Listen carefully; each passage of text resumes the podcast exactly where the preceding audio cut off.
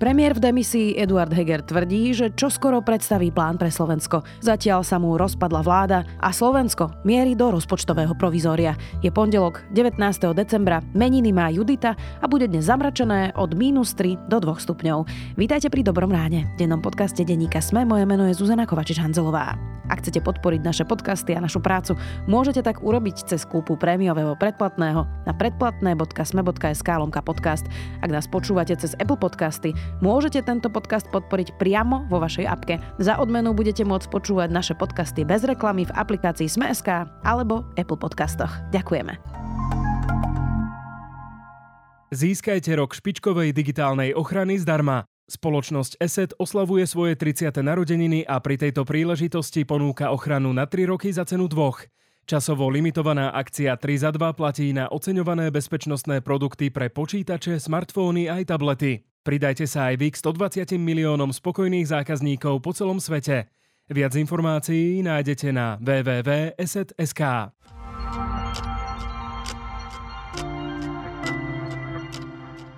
A teraz poďme na krátky prehľad správ.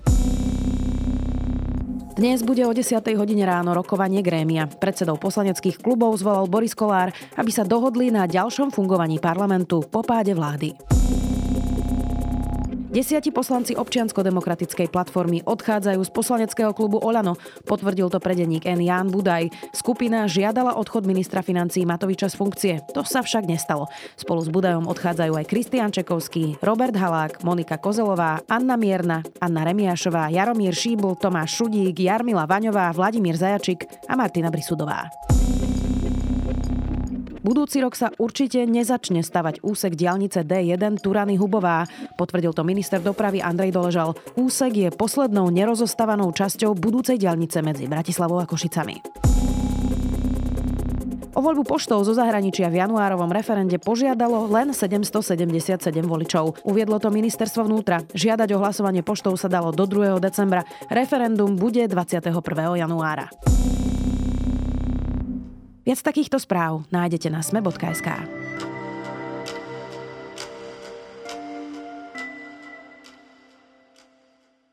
Pád vlády, rozpad koalície, rozpad strany Oľano – nedôstojná demisia, nedemisia Igora Matoviča a nestabilita celej krajiny. Slovensko je v neistote. Časť strán hovorí, že chce skúsiť zložiť novú vládu. Časť hovorí o predčasných voľbách výmenou za schválenie rozpočtu. Viac so šéf-redaktorkou denníka SME Beatou Balogovou.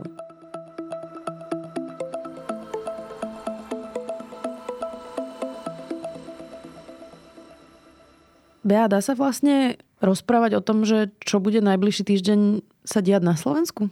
Dá sa o tom rozprávať, ale asi neprídeme na nič konkrétne. Čiže vieme povedať, že mali by sa rozhodnúť tí, ktorí majú tú moc a riadia túto krajinu, že kedy budú predčasné voľby. Nemyslím si, že, že existuje okrem predčasných volieb nejaká ďalšia alternatíva. Myslím, že, že už vlastne pochopili všetky strany v parlamente, že tento stav sa nedá nejak umelo naťahovať.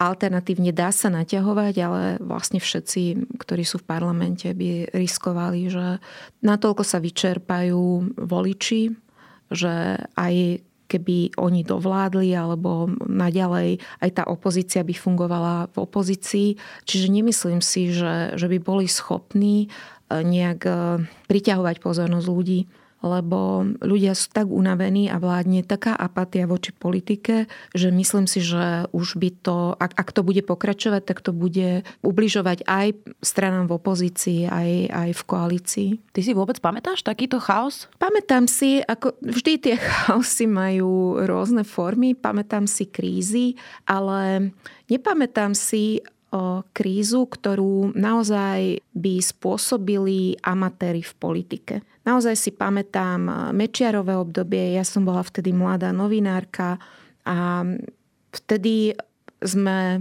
mali veľmi silné obavy, ale to bolo práve preto, že ten chaos vychádzal z toho, že nebola predbežná skúsenosť Čiže viac menej e, ten, ten Mečiar uchopoval moc práve preto, že, že všetci, boli, všetci ostatní boli za, začiatočníci v politike a tí slušní ľudia, ktorí robili revolúciu, tak e, jednoducho ako boli tiež e, odstrkaní od moci, že, že sú amatéri a nech idú filozofovať na, do akademickej obce. Neskôr, keď, keď Fico uchopoval tú moc, tak nebol chaos, ale nastalo to, čo nastalo, už aj v iných postsovietských krajinách, že ten Fico e, vytvoril vlastne takú veľmi podobnú štruktúru komunizmu, ale on to postavil na, na základe stranickej lojality a naozaj začal budovať mafiánsky štát.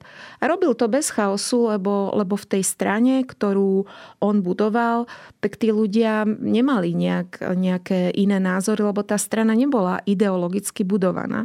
Čiže oni sa nehádali nad tým, že, že či e, budú liberálnejšie potraty, oni sa nehádali nad tým, že či, ja neviem, bude, bude sobota, v sobotu budú zatvorené obchody, nehádali sa nad ideologickými otázkami. Oni, oni mali jasné, jasno, že pokiaľ budú lojálni, tak e, budú mať e, politické benefity. A to, čo nastalo pod Matovičom je, že, že aj, kvôli, aj vďaka Matovičovi, vďaka v úvodzovkách, aj Borisovi Kolárovi, bezprecedentný počet amatérov sa dostal do politiky. To sú ľudia, ktorí ako ne, nemali by riadiť proste ani domovú schôdzu, nemali by riadiť vlastne nič. A sú to ľudia s takými rôznymi predstavami o politike, aj s predstavami, ktoré by boli možno nepriateľné ani v predchádzajúcom storočí a presadzujú ich e, vydieračským spôsobom.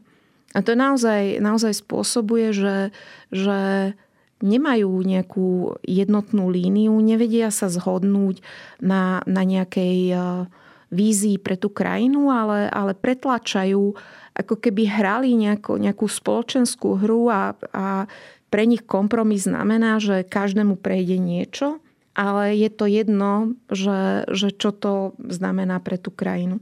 A myslím, že, že práve preto sme sa dostali na ten bod, že ja už neviem povedať, že, že ktorá forma vládnutia je škodlivejšia pre túto krajinu. Lebo Ficová forma vládnutia je, lebo, lebo je, ale, ale aj táto forma vládnutia, keď, keď naozaj ľudia bez akejkoľvek predstavy verejného dobra len veľmi úzka predstava, ktorá, ktorá nie je podložená, že ničím len ich najbližším okolím alebo, alebo nie, nejakými ich pocitmi. A, a to, je, to je veľmi nebezpečné. Možno ešte jednu vetu by som pridala, lebo že hovorím veľa, ale, ale predtým si pamätám, že po Mečiarovi a, a časti Ficovej vlády sme hovorili, že vlastne k tomu, aby sa robila slušná politika, že stačí nekradnúť. A to bola odpoveď na tú masívnu korupciu na všetkých úrovniach štátnej administratívy. Len teraz vidíme, že to vôbec nestačí. A, je to taká aforizmička, ktorou sa oháňa kadekto teraz, ale ako má svoju pravdivosť, že vidíme, že nestačí nekradnúť. Ozval sa v nedelu Eduard Heger na svojom Facebooku, mm, kde napísal, že vzdať sa nie je riešenie a že čoskoro chce predstaviť svoju víziu pre Slovensko. Som demokrat, vyznávam hodnoty spravodlivosti, rovnosti, rešpektu, tolerancie a mieru. Moje presvedčenie mi káže nevzdať sa, napísal premiér v demisii. Akú víziu môže mať niekto, komu sa práve rozpadla pod rukami vláda a, a v podstate s tým nedokázal nič robiť? No, môže mať, on môže mať nejakú víziu, ale, ale on ako keby už nemá právo na víziu, pretože mal naozaj mnoho šancí nejakú víziu predstaviť a presadiť ju. Môže mať víziu, dokonca tá vízia môže byť aj pozitívna, ale v praxi Eduard Heger nikdy nebol skutočne premiérom a ja si neviem predstaviť, akým spôsobom by presadzoval akúkoľvek víziu.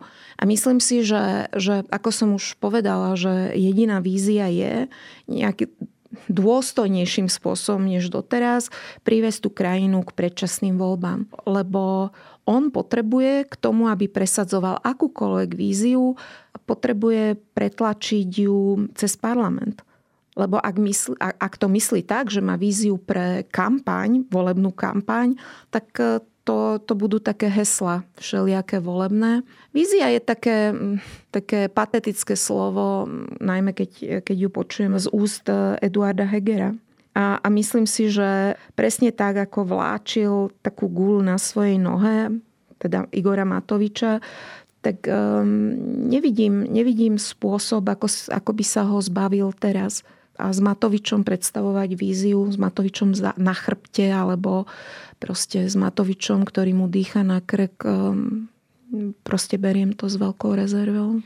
Ako sa pozeráš na to, čo veľká časť tej už rozpadnutej vlády hovorí a to, že nemôžu teraz byť voľby, lebo že by teda e, prišiel návrat smeru alebo hlasu.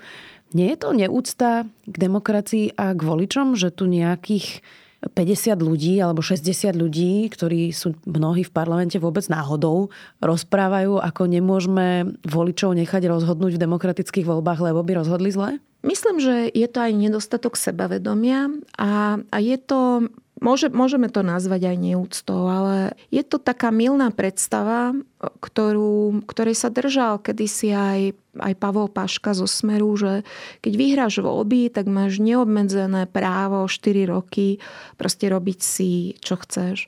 Predčasné voľby, vlastne v angličtine snap elections, akože sú súčasťou vlastne mnohých systémov volebných. V Kanade to využili niekoľkokrát, v Dánsku je to úplne bežné. Čiže v demokratických krajinách, áno, funguje to tak, ak z nejakého dôvodu, alebo ak prezident má silnú pozíciu v tej krajine, alebo ak, ak parlament zistí, že jednoducho tá vláda nie je schopná doviesť e, tú krajinu až do konca toho termínu volebného, tak e, majú právo vyvolať predčasné voľby. Ja troška rozmýšľam nad tým, že, že Robert Fico tvrdí, že, že teda chce to mať ukotvené v ústave, ale môže sa to obrátiť aj proti nemu. Ja, ja si pamätám obdobia, keď, keď vlastne práve Smer tvrdil, že, že teda akože nie, treba dovládnuť a že, že má, má, dostali mandát na 4 roky. Takže myslím si, že Tie predčasné voľby sú úplne legitimná forma znovu rozdelenia moci. Druhá, druhá vec je, že v akej situácii sa nachádzame. A jasné, že aj ja mám obavy práve kvôli tomu, čo som už opísala, že, že ľudia sú vyčerpaní a sú natoľko presítení tými politickými konfliktmi, že je veľmi otázne, že aj keby niekto mal nejakú predstavu, pozitívnu predstavu pre tú krajinu, či by volič bol ochotný ju vypočuť. To je druhá vec, že ja vlastne veľmi dlho som nepočula z úst predstaviteľov strán niečo naozaj, niečo podobné vízy, že čo chcú s touto krajinou urobiť. A to je, to je potom druhý problém, že ak by sa mali diať predčasné voľby, že či dokonca aj tie strany, ktoré by boli náchylné rozmýšľať v nejakých víziách, či, či ju vedia dať dokopy a či ju vedia odkomunikovať. Zároveň ja si stále myslím, že vždy hovoríme o tom, že veď v tejto krajine existuje e, celkom rozhodujúca masa proste normálnych ľudí, ktorí chápu, čo je demokracia, ako funguje a chápu ohrozenie demokracie. Čiže nejak možno z časti naivne spolieham sa na to, že, že toto tí ľudia pochopia tak ako, ako krízu. A nepochopia to tak, že dobre, ako je to proste ako deň po orgii, keď už vlastne nevieme, čo, čo má následovať a nech to dopadne, ako dopadne.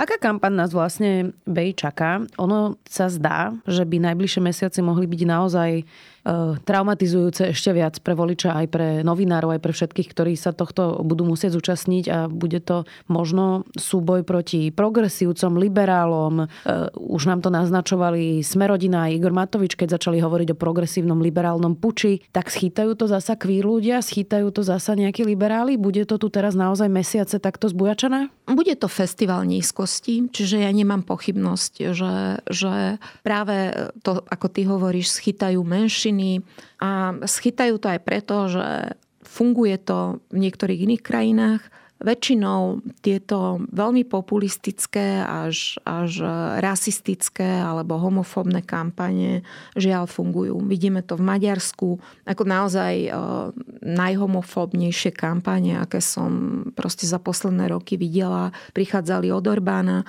a, a nepochybujem, že, že mnoho inšpirácií čerpali z toho aj niektorí poslanci Olano. Čiže ako nebudú na novo vymýšľať niečo nové, lebo budú apelovať na tie najnižšie pudy tých uh, voličov. A to je, to je proste strach. A veľmi tak uh, priamočiaro a, a jednoducho budú stavať proti sebe, že, že mafia a korupcia alebo my. A opäť nás to vracia tom, k tomu argumentu, že, že veď e, ani tí, ktorí kritizujú Matoviča, kritizujú absolútnu necitlivosť až, až eh, proste nedemokratickosť eh, jeho zoskupenia v prístupu k menšinám. To je tiež vlastne súčasť demokratickej krajiny a, a to, ak, ak niekto hovorí tomu voličovi, že, že my sme bojovníci proti mafii, ale popri tom tu budeme menšiny tlačiť do kúta a budeme hovoriť, že, že oni nie sú rovnoprávni ľudia, tak nebudujeme demokratickú krajinu. A, a je to tak, že, že väčšinou takéto strany nemajú, akože nemajú proste ani, ani predstavu, ako bojovať e, s tou mafiou, lebo mafia je strašne taký neuchopiteľný pojem. Veď e, pre Igora Matoviča dnes kto všetko je mafia? Pre Igora Matoviča je LGBTI je mafia, novinári sú súčasťou mafie, e, pomaly viem si predstaviť, že aj európske inštitúcie budú, progresívci sú mafia, čiže pre neho ako veľká časť čiže nie veľká, tak povedzme tak, že, že minimálne polovička Slovenska je, je mafia. Čiže, čiže toto tak obnažuje ako tie, tie keci o tom, že, že ideme bojovať proti mafii, lebo, lebo je to taká politická skratka. Ako si myslíš, že toto BEI skončí? Budeme sa tu ešte dva mesiace trápiť, kým potom naozaj už všetci pochopia, že tie predčasné voľby sú nevyhnutná vec? Um, pokúsia sa ešte zostaviť vládu, napríklad z nejakých nových počtov, aj keď e, je to ťažké nájsť tam tú 76 Alebo čo vlastne bude podľa teba následovať? Úradnícka vláda? Sú toto, ktorá z týchto možností je podľa teba najpravdepodobnejšia? Ja by som veľmi rada urobila nejaký odhad, ale priznám sa, že neviem. Práve preto, že aj doteraz sme mali nejaké odhady, veď, e, veď sme robili scenáre a nakoniec na poslednú chvíľu sa to menilo vždy na základe toho, že kto s kým urobil nejakú dohodu. A ja si myslím, že, že napríklad taký Boris, Boris Kolár nebude meniť e, svoj modus operandi, akože spôsob, akým on funguje v politike. Ja si nemyslím, že, že veľká časť Olano nejak bude zodpovednejšia a bude sa snažiť zamýšľať sa nad tým, že, že čo je najlepšie pre, pre stav krajiny alebo že čo je, čo je najlepšie pre, pre tých voličov. A ja si myslím, že bude to stiažovať fakt, že naozaj od budúceho týždňa sa rozbieha predvolebná kampaň bez ohľadu na to, či sa vyhlásia predčasné voľby alebo nie. Pretože všetci pochopili, že tento stav je neudržateľný. Všetci pochopili, že skôr či neskôr budú tie predčasné voľby a, a vlastne budú kampaňovať Súčasťou toho bude, ešte budeme tu dva týždne e, počúvať, možno aj viac, kto povalil vládu, ako budú, budú sa navzájom tie strany obviňovať. Možno, možno jedna taká pozitívna vec je, že ako môžeme teraz vlastne už viac si môžeme dovoliť e, ignorovať toho Igora Matoviča. Ako stále má, má reálnu moc, ale ja sa veľmi teším na, na práve ten čas, keď, e, keď budeme môcť urobiť to, že nemusíme si si čítať jeho statusy a, a nemusíme reagovať na to, čo hovorí, pretože reálne nebude mať dosah na, na kvalitu života väčšiny ľudí. Kým on je minister financí mal, ale teraz, ak by aj vládla vláda v demisii, tak už má obmedzené možnosti. Čiže ako stále môže Matovič rozprávať, ale už nemôže robiť také rozhodnutia, ktoré by mali dlho siahli dopad povedzme na, na verejné financie. A toto je také, také malé pozitívum, čo vnímam. Budeme tu kampaň, aj to, ako sa to bude vyvíjať, samozrejme sledovať Beata Balogová, šéf-redaktorka Denníka Sme vďaka.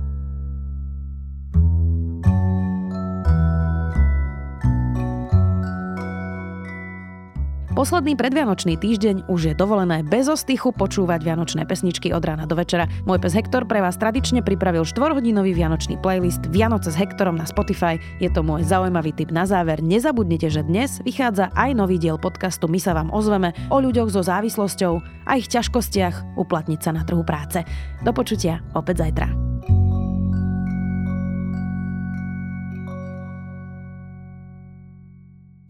Aj vy máte pocit, že história je divadlo, ktoré sa stále opakuje, len občas mení obsadenie a kulisy?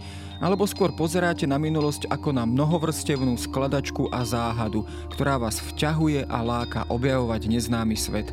Alebo sú dejiny len výmyslom tých, ktorí o nich hovoria?